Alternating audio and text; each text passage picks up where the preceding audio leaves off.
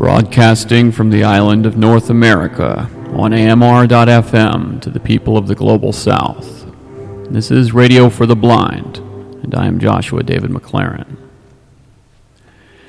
When I realized that the future is simply that which I create right now, it changed how I viewed the thing, and quite ultimately, my approach as well. Chapter 4 the time to organize is now.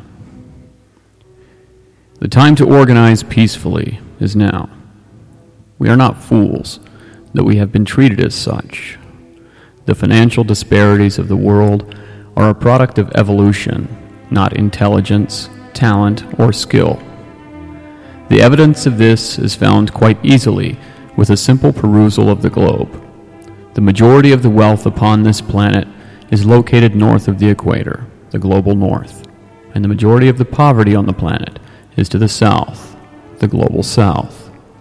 As well, the majority of the land mass of this planet that experiences deep winter is located north of the equator, as is the majority of the land mass that holds the largest human populations. Our species has evolved from hunter gatherers which means that those who lived through winter learned from stark survival practices that if they did not save their goods for times of such deficiency, then they would not see the spring.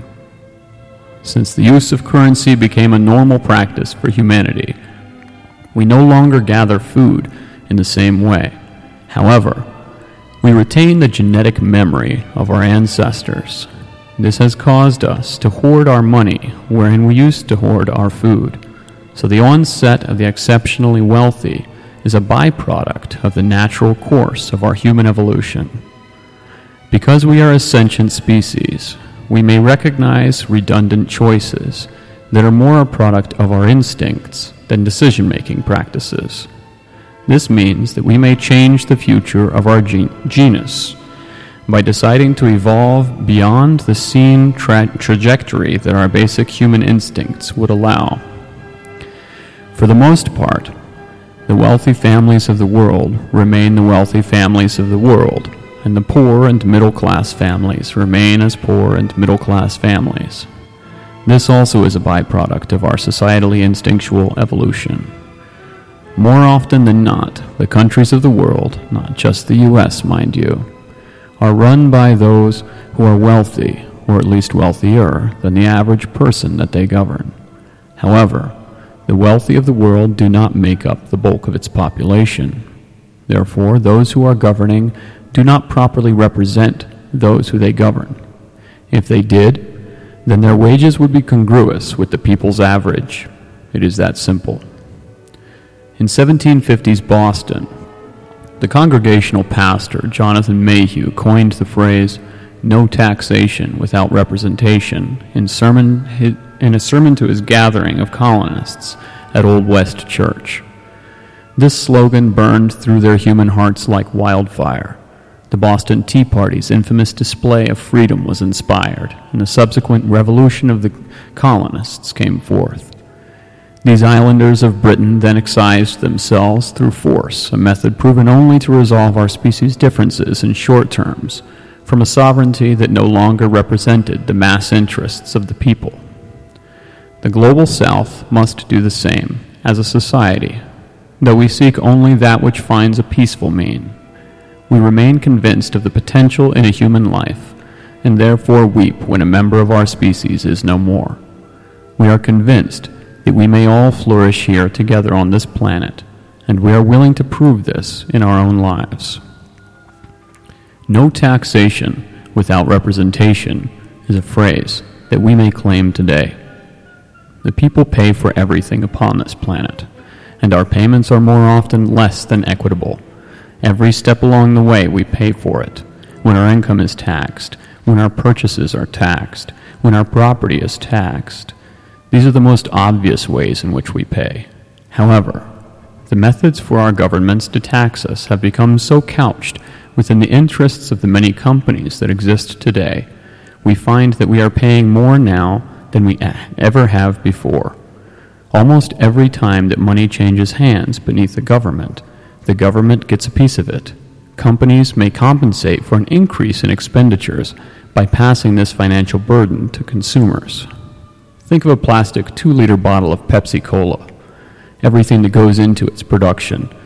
Think about not only the purchase of the beverage and the sales tax involved, but every step along the way. Think about the store that sold it to you. Think about the distributor that sold it to that store. Think about the packaging plant, the bottling plant, the lids, the labels, the drink itself, the chemical ingredients, the technologies, etc. Every step along the way, our governments are paid. Continuing our example, Pepsi Cola in 2008 found a net income of $5,142 million. That year, this massive company paid the handsome sum of $1,338 million in taxes.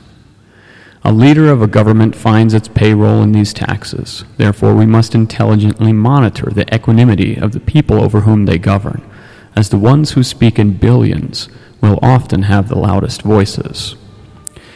The conscious choice, then, of the penny pushing common person is to gather all their quiet voices into one.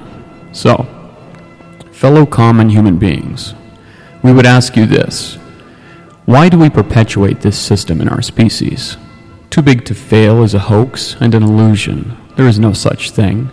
Being stuck within this paradigm does not mean that we are without the means then to escape it and rebuild society completely.